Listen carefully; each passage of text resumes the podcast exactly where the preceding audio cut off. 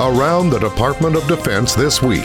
This is your DoD Weekly News Recap. Secretary Mattis praises partnerships throughout Europe. I'm Navy Petty Officer Jen LeBron. Over the weekend, Secretary Mattis continued his travels in Europe, stopping first in Croatia and then in Norway. While in Croatia, Mattis praised the highly successful NATO summit in Brussels and made clear that the U.S. will continue to strengthen alliances and partnerships in the region. After his visit in Croatia, Mattis visited Norway, where he commended their commitment to global peace and security. Here's what he had to say. And Norway's recommitment to meet the 2% Wales pledge at NATO's highly successful summit in Brussels this week lends credence to the reality that NATO is stronger today than it was yesterday, stronger today than it was a month ago, stronger today than it was a year ago. The military continues to support California's firefighting efforts.